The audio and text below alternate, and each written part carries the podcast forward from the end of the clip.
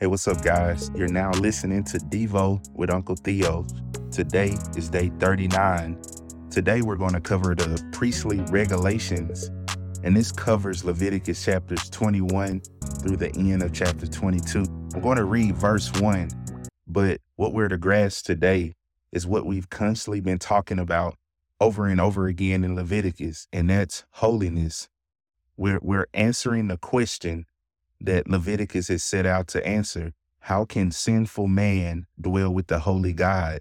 And the answer is Leviticus. He must be holy, for God is holy.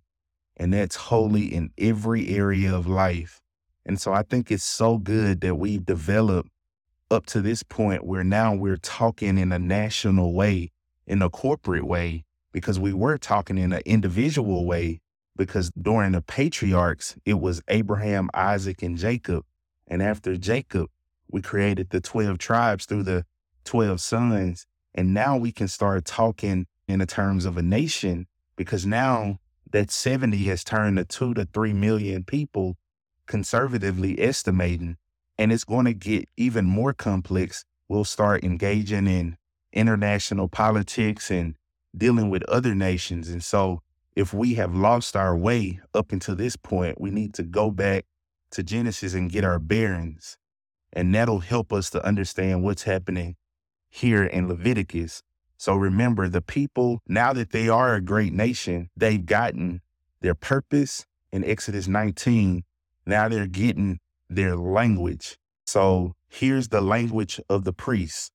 We talked a lot about the priests, that the priesthood would flow from the Levites. But one thing we need to mention is that all priests are Levites, but not all Levites are priests. And we'll talk about that even more when we distinguish the three, which is Kohath, Gershon, and Merari. But let's talk more about the qualities of a priest. And so this is what we learn about the priests in verse 1 Then the Lord said to Moses, Speak to the priests, the sons of Aaron, and say to him, No one shall defile himself for a dead person among his people, except for his relatives who are nearest to him, his mother and his father and his son and his daughter and his brother. Also for his virgin sister who is near to him because she has no husband. For her he may defile himself. So the priest gets strict instructions on how to deal with deaths amongst his relatives. Here's another note in verse 10 it says, The priest who is the highest among his brothers, on whose head the anointing oil has been poured, and who has been consecrated to wear the garments, shall not uncover his head, nor tear his clothes, nor shall he approach any dead person or defile himself, even for his father or his mother. And I think we'll find this very interesting. Here's a command that a priest who is consecrated to wear the garments, he should never uncover his head nor tear his clothes. And so this is an order for the high priest. And I want to show you all something very interesting during the time of Jesus. I'm going to read this here in Matthew 26. Look at this at verse 62. The high priest stood up and said to him, Do you not answer? What is it that these men are testifying against you? But Jesus kept silent. And the high priest said to him, I adjure you by the living God that you tell us whether you are the Christ, the Son of God. Jesus said to him, You have said it yourself. Nevertheless, I tell you, hereafter you will see the Son of Man sitting at the right hand of power and coming on the clouds of heaven. Then the high priest tore his robes and said, He has blasphemed. What further need do we have of witnesses? Behold, you have now heard the blasphemy. What do you think? They answered, He deserves death. And I want you to see the irony of what happens during Jesus' trial.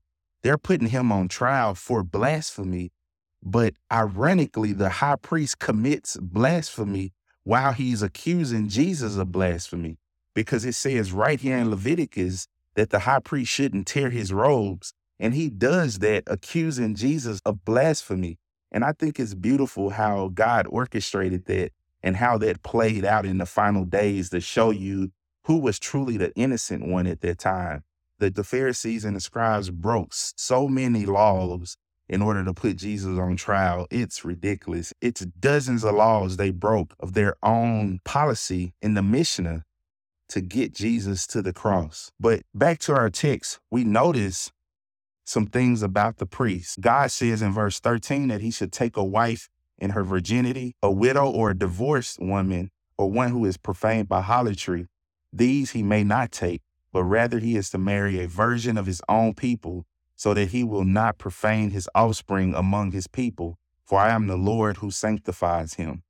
And so God goes in even further and tells Moses, saying, Speak to Aaron, saying, No man of your off- of your offspring throughout their generations who has a defect shall approach to offer the food of his God. For no one who has a defect shall approach a blind man or a lame man or he who has a disfigured face or any deformed limb or a man who has a broken foot or a broken hand or a hunchback or a dwarf or one who has a defect in his eye or eczema or scabs or crushed testicles, no man among the descendants of Aaron, the priest who has a defect, is to come near to offer the Lord sacrifice by fire, since he has a defect. He shall not come near to offer the food of his God. He may eat the food of his God, both of the most holy and the holy, but he shall not go into the veil or come near the altar because he has a defect, and so he will not profane my sanctuaries, for I am the Lord who sanctifies them. And so we learned here that not only must the sacrifice be unblemished, also the high priest must be unblemished, which points to the perfect nature of Christ as well, as we see here in the qualifications of a high priest. And so, quite naturally, when the New Testament church is birthed, and you see the qualifications of elders and pastors, this is why that list is so thorough because now we're not looking at physical qualities and it's not typology anymore. It's under shepherds under the chief shepherd, and they're to have the spiritual qualities of Christ, the character, the ability to teach the sheep and feed them and provide for them and shepherd them and care for them. And God wants to test that first and foremost in the household which is why he says, look at a man's household. If he cannot lead there, he can't lead the church. If he can't distinguish between his two children who stole the cookie out of the cookie jar, he'll never be able to distinguish a decision amongst a hundred sinners who are all at odds and try to lead and unify and galvanize those people and produce unity. You have to learn it at the most basic level at home first, which is why we must have a strong standard for tested and qualified leadership. Strong biblical leadership must be the model even today.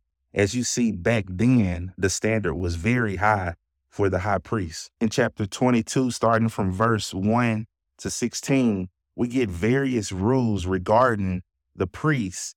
And the chapter closes out starting at verse 17, moving back to the sacrifices that the priests give.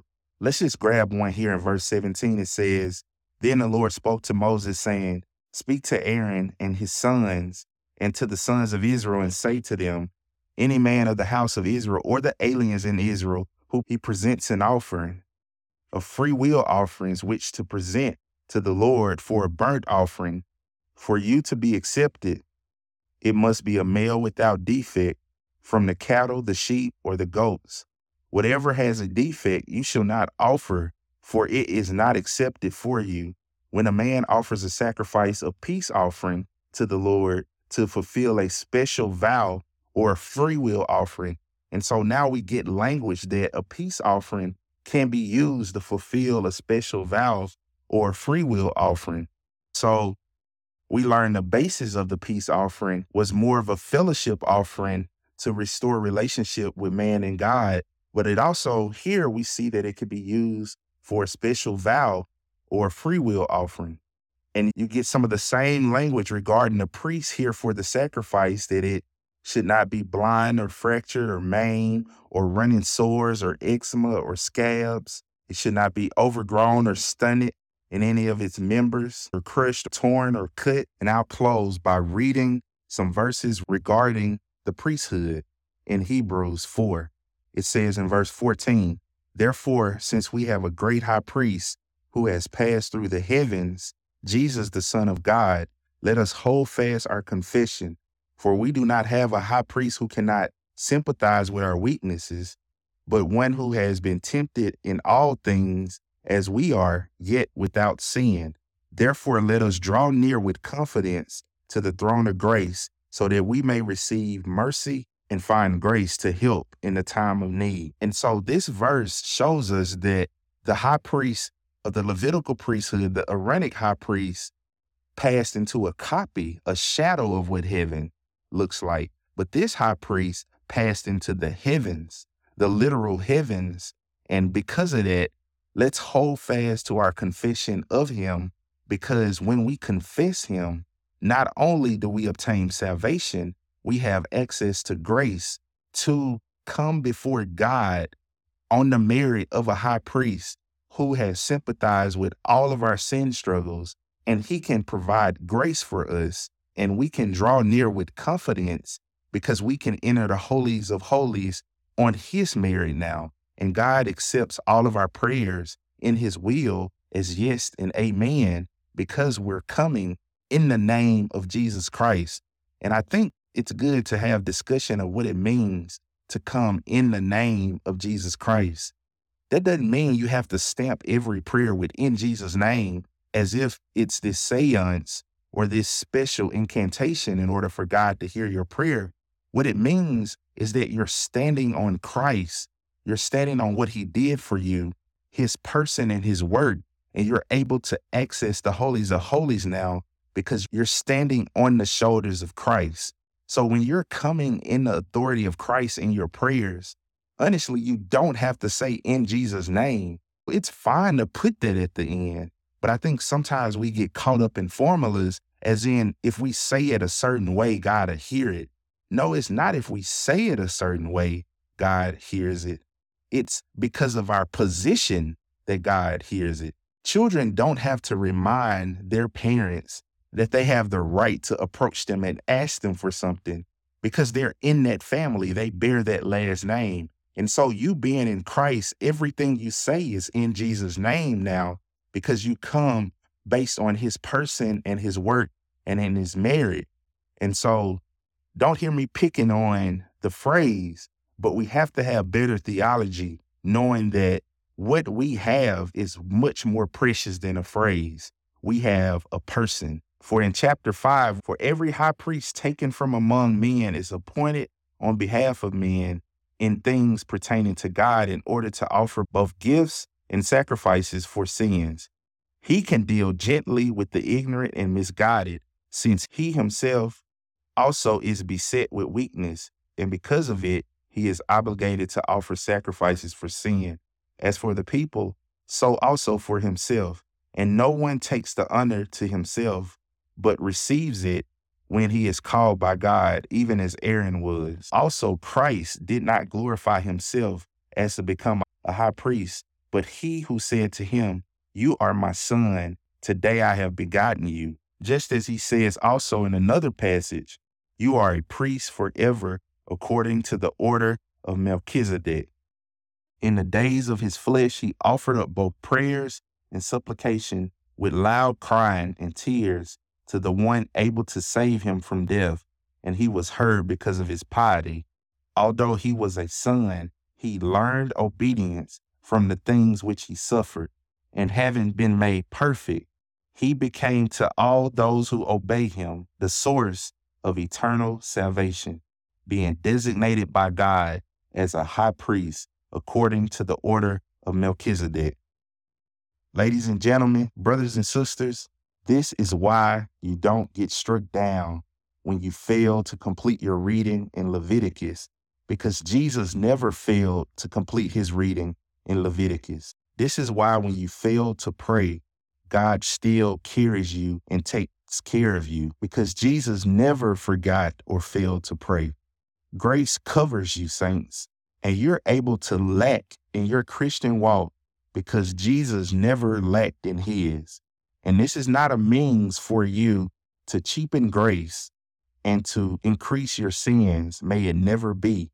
This is a means for you to worship the God who saved you and takes care of you and to strive all the more to be like him. So let's rejoice in what Christ has done, but also to show him his preciousness and his worth. Let's finish and know him through Leviticus, Numbers, and Deuteronomy so we can see truly how precious our Christ is and not have to hear it from the mouths of someone else trying to explain it to us. May we all know him intimately ourselves. And let's continue to do that as we're almost done with Leviticus. Only three more days left. I'll catch you tomorrow with day 40 as we cover the festivals again in Leviticus 23. Love you guys. Praying for you. Take care.